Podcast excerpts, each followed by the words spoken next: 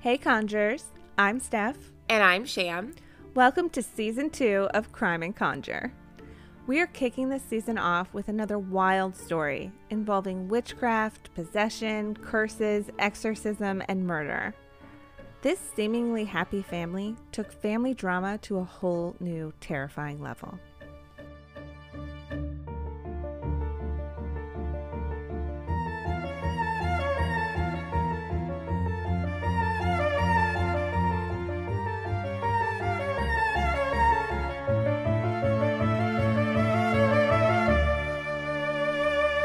The Miranda Martin family seemed like a happy and perfectly normal family, but like so many couples, Vivian Miranda and Arthur Martin's marriage just wasn't working anymore. Together they had three beautiful daughters. The oldest, Serena, was very put together and responsible. The middle daughter, Charity, was the jokester. She was bubbly, fun-loving, and lit up any room she walked into. The youngest, Elizabeth, loved to dance and laugh and really looked up to her mom and her sisters. Vivian and Arthur agreed that an unhappy relationship wasn't good for anyone. In 1990, they divorced, and Vivian and the girls moved to Sayville, Long Island. Good for them. I always tell people children are no reason to stay in an unhappy relationship.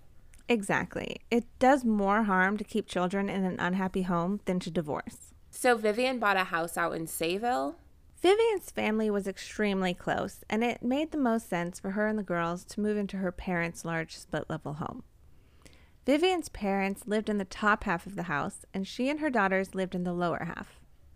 Sayville was a small town with a population of only 16,000 people, but it was voted one of the friendliest towns in America. Serena, Charity, and Elizabeth started school and fit right in. They were well-liked and popular. Charity even joined the cheerleading squad. Vivian was a laid-back and fun mom. Friends of the daughter said their relationship reminded them of the show Gilmore Girls, more best friends than mother-daughter. Everything wasn't perfect in the Miranda house, however. Vivian's mother, Emma, was a devout Catholic and didn't approve of Vivian's lifestyle. She didn't approve of the pool parties Vivian allowed her daughters to throw, and she definitely did not approve of Vivian's new job at a New Age holistic shop. When Vivian decided to start fresh after her divorce, she got very interested in spiritualism, crystals, and more free spirit nature religions. Vivian's father, Sam, was a buffer between the two women. He always supported and protected Vivian from her mother's disapproval. I mean, it's her house, so if she doesn't want parties thrown there, she should respect that. But Mama is tripping regarding Vivian's occupation. I'm all for working at a holistic shop. Totally. Opening a New Age store or holistic shop is like my dream, man. I don't know any healthy families, though, where the dad sides with the daughter over his wife. I'm a daddy's girl myself, but my mama always got the last word. Yeah, parents need to stick together. Well, in the summer of 1997, Sam was diagnosed with terminal pulmonary fibrosis and given less than a year to live. Vivian had always been a daddy's girl and took the diagnosis hard. It was a painful and debilitating illness. When he got too sick to care for himself, Vivian stepped in as his primary caregiver. During this time, Vivian became obsessed with tarot in a search for answers and guidance. She was terrified that when Sam died, Emma would kick Vivian and her daughters out of the house. Vivian and her mother had never gotten along, and she didn't know what would happen without her dad there to protect her.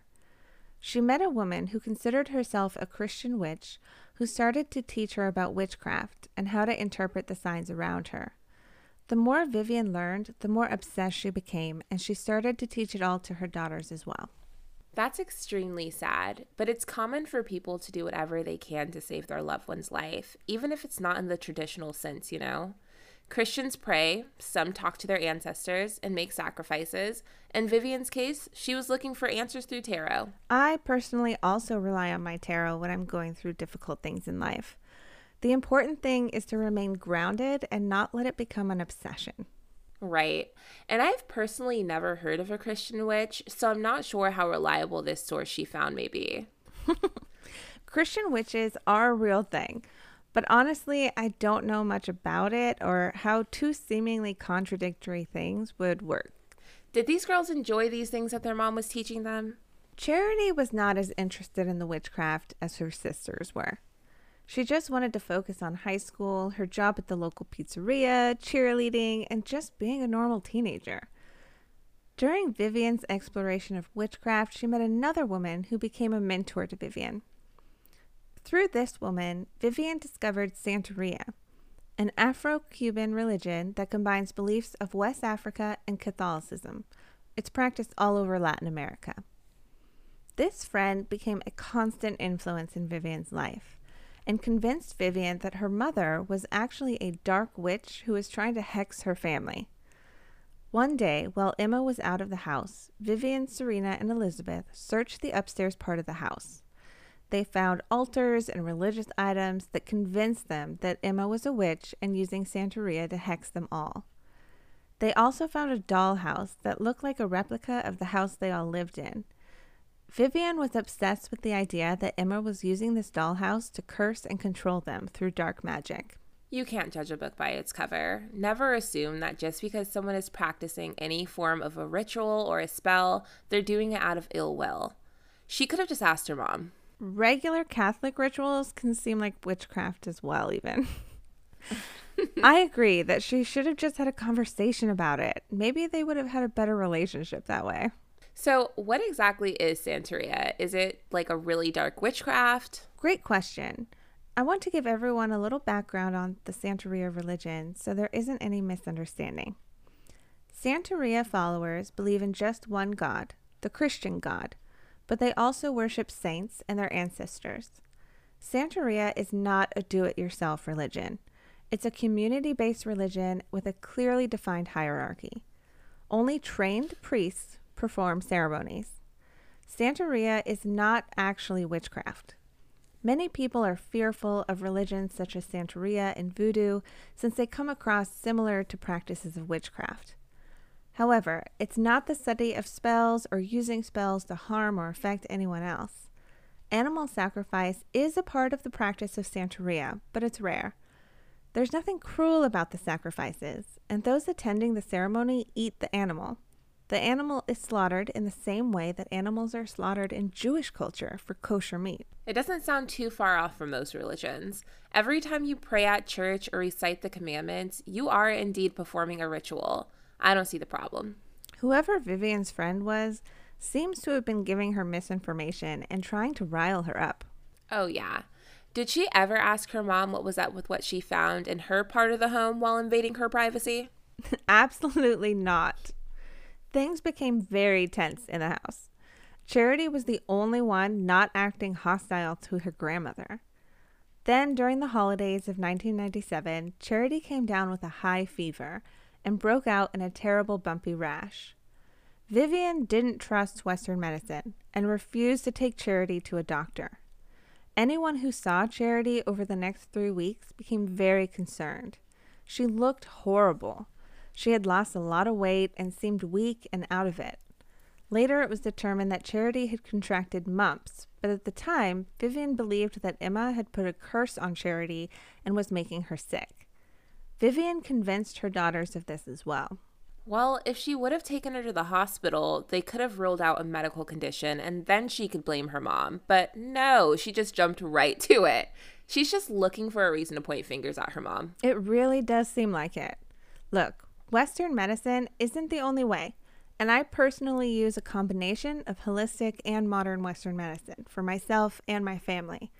But when someone in your family is seriously sick, step one should always be visit a licensed doctor. Indeed.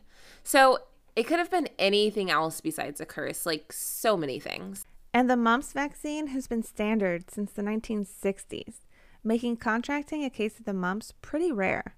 This is likely the reason outsiders didn't know what was wrong with Charity right away.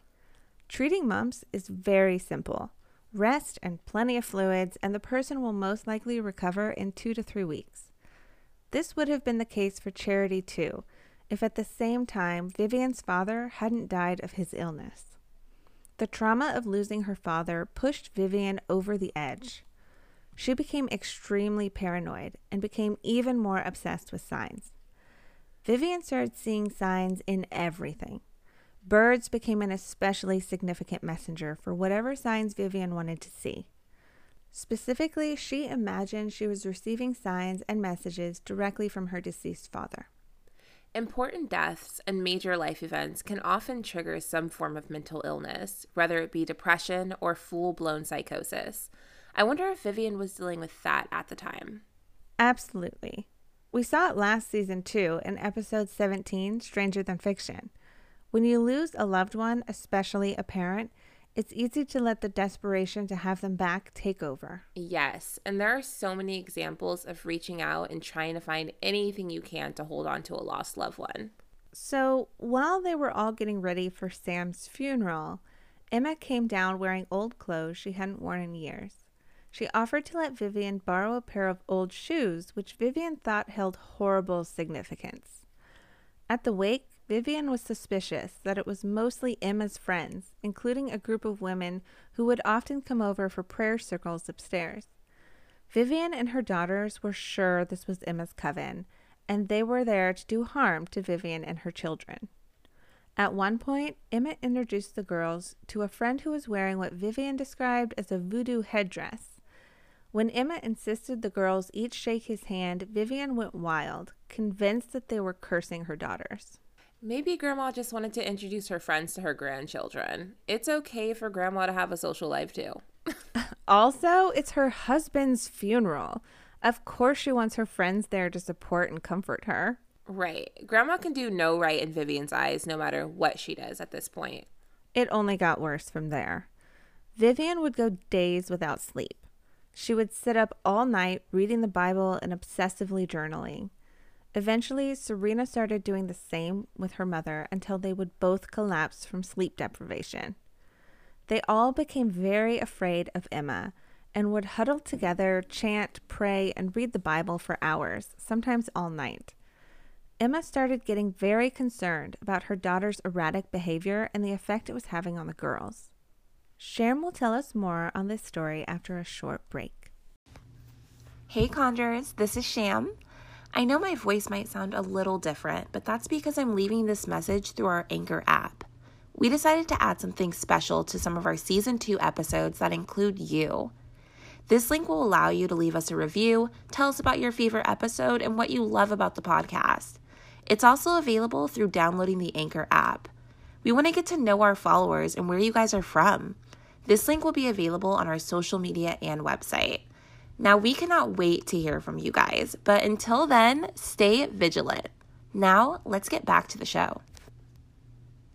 On Sunday, January 18th, at about 4 p.m., Emma heard yelling that sounded like they were doing something horrible to Charity. She didn't know what was going on. Vivian and the girls had been locked in their section of the house for hours, and she couldn't get in to check on her granddaughter. She got scared and left the house, worried they might come after her next. She fled to her son's house, where she told her daughter-in-law, Shannon, everything that had been going on. I'm sorry, hold up. She heard them yelling about hurting her granddaughter, but instead of calling the police, she just leaves the house? That is the moment to call 911.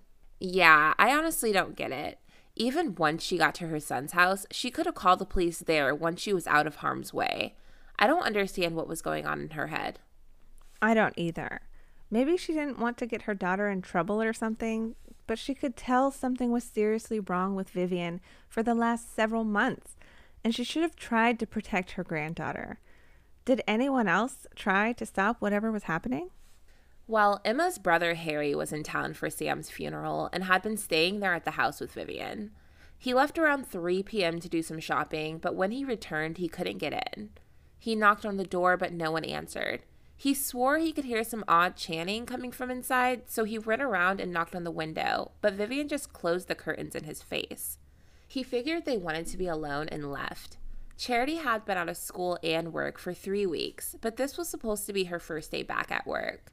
When she didn't show up, her friends and coworkers were concerned, but no matter how many times they called, no one answered. After work, her friend Erin decided to pick up another friend and drive by the house to make sure Charity was okay. Around 8 p.m., they arrived at the house and noticed a light on upstairs, and they heard Vivian and Serena yelling inside the house. They knocked and knocked, but no one came to the door. They ran around the back and looked in Charity's room window. They didn't see Charity, but her work shirt was laying out on the bed as if she was getting ready for work. They had no choice but to leave. Before leaving, they left a note on Charity's car telling her that they loved her and to let them know that she was okay. Each of these concerned family and friends could have helped by calling 911 and asking for at least a wellness check.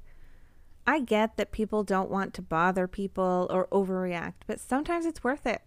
Well, I get it on the friend's behalf. They had no idea what Charity's mom was into, and what they were doing in that house would have never crossed their minds. That's until they heard the screams. That should have been a huge red flag.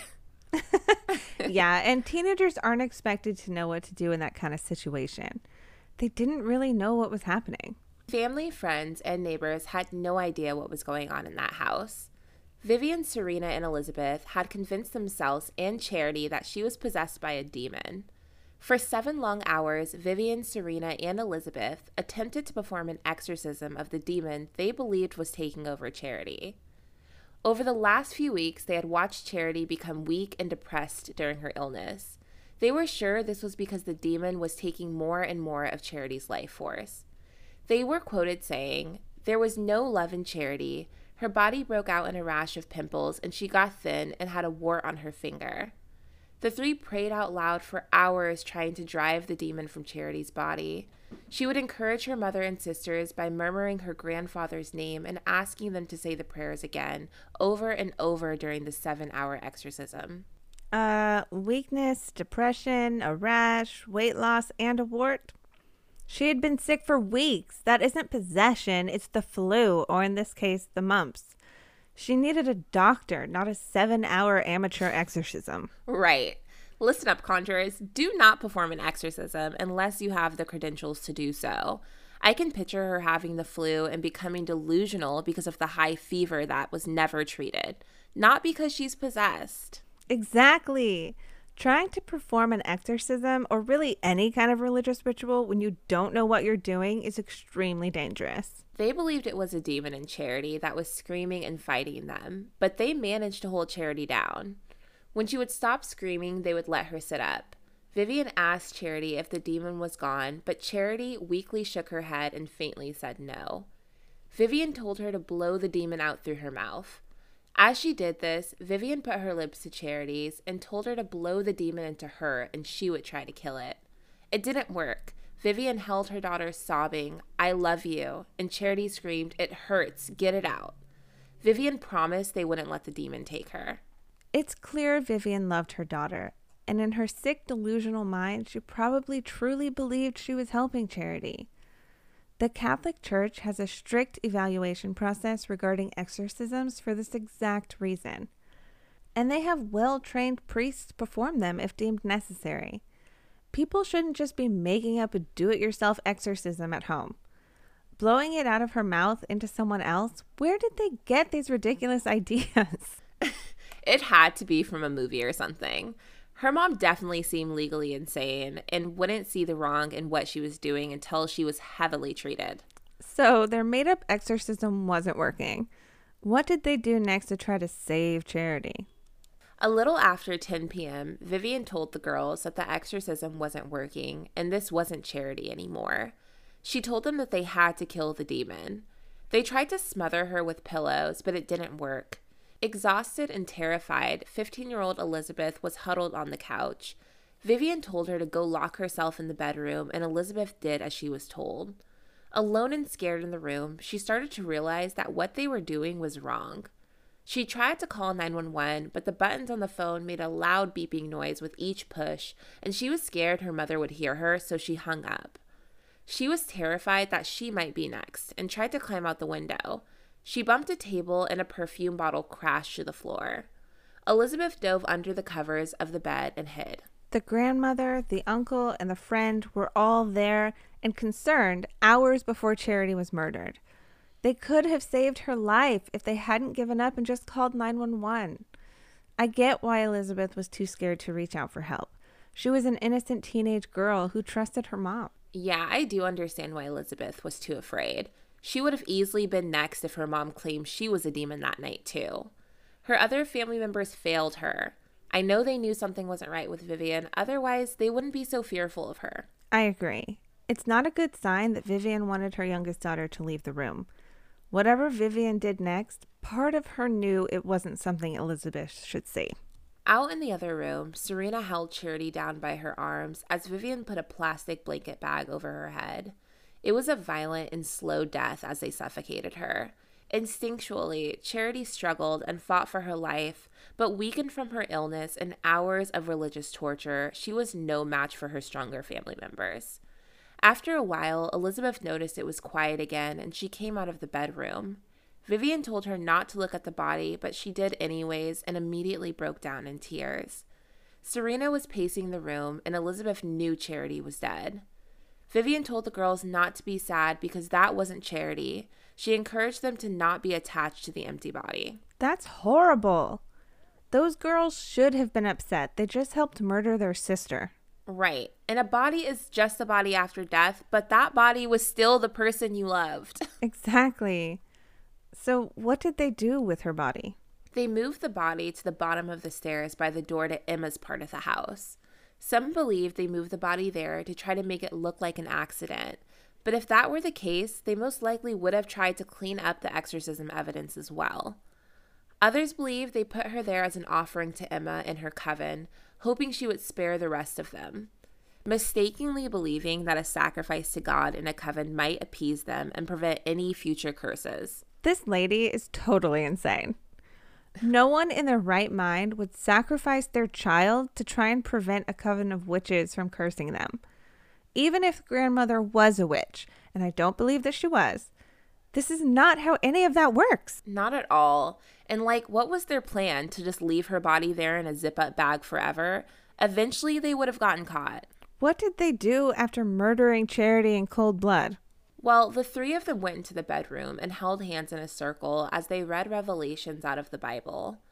They believed that Sam would now come back from the dead to protect them from Emma and the evil. They turned on his favorite Frank Sinatra albums and clung to each other, chanting, praying, and reading the Bible. Later that night, Harry and Shannon went back to the house and looked in all the windows, knocking on all the doors and windows, trying to get someone to answer. Suddenly, through one window, they saw a motionless body laying at the foot of the stairs leading to Emma's door inside. They immediately called 911. When the police arrived, they heard chanting in what sounded like a foreign language and blasting Frank Sinatra music.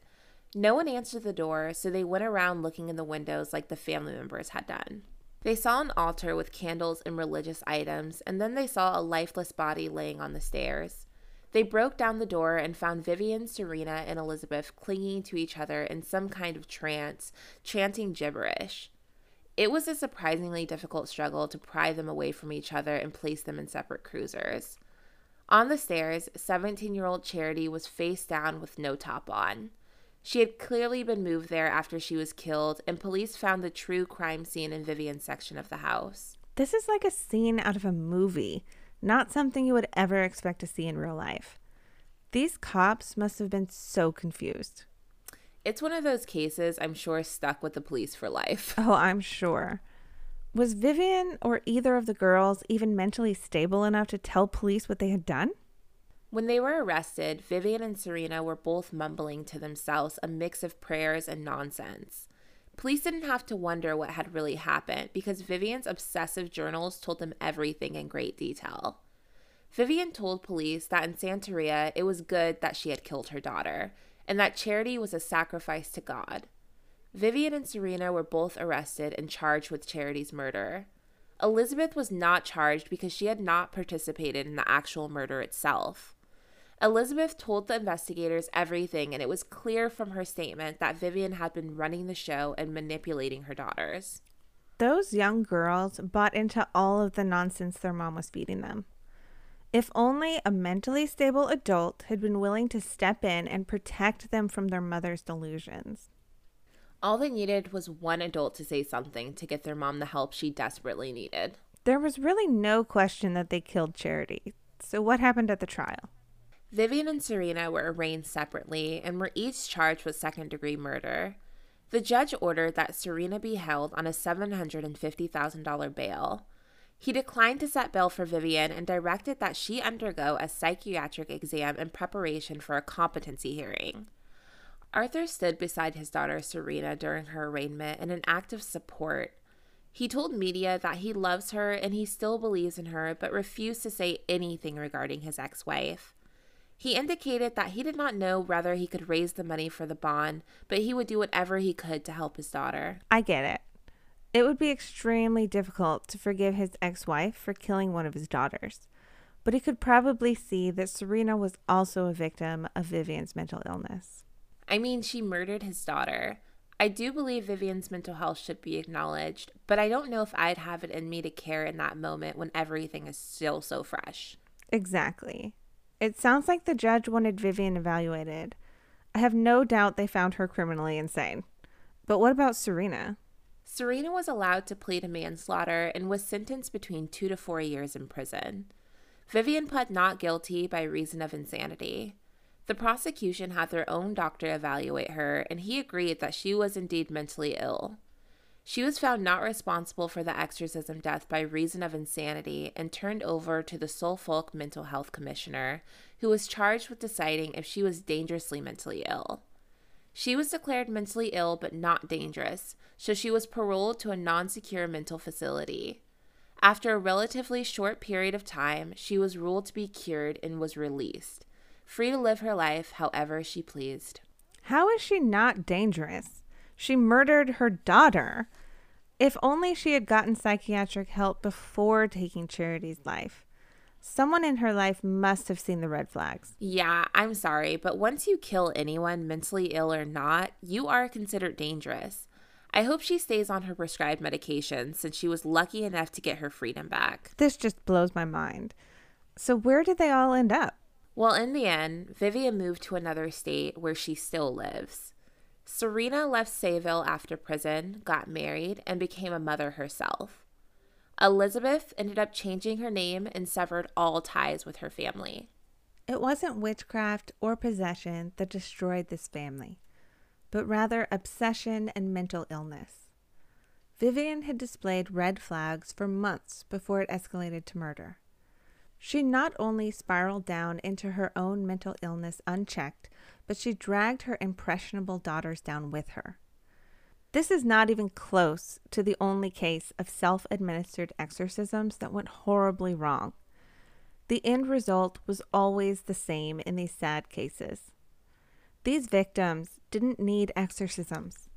The individuals that performed the exorcisms were the ones that needed to be treated. The idea that people are possessed with demons is one of the most widely held religious beliefs in modern day. All you have to do is turn on the television on Sunday and you hear one preacher after another talking about sin and the devil and driving out demons. The life of Charity could have been saved if Vivian had gotten the help she desperately needed. She needed a therapist, not religion.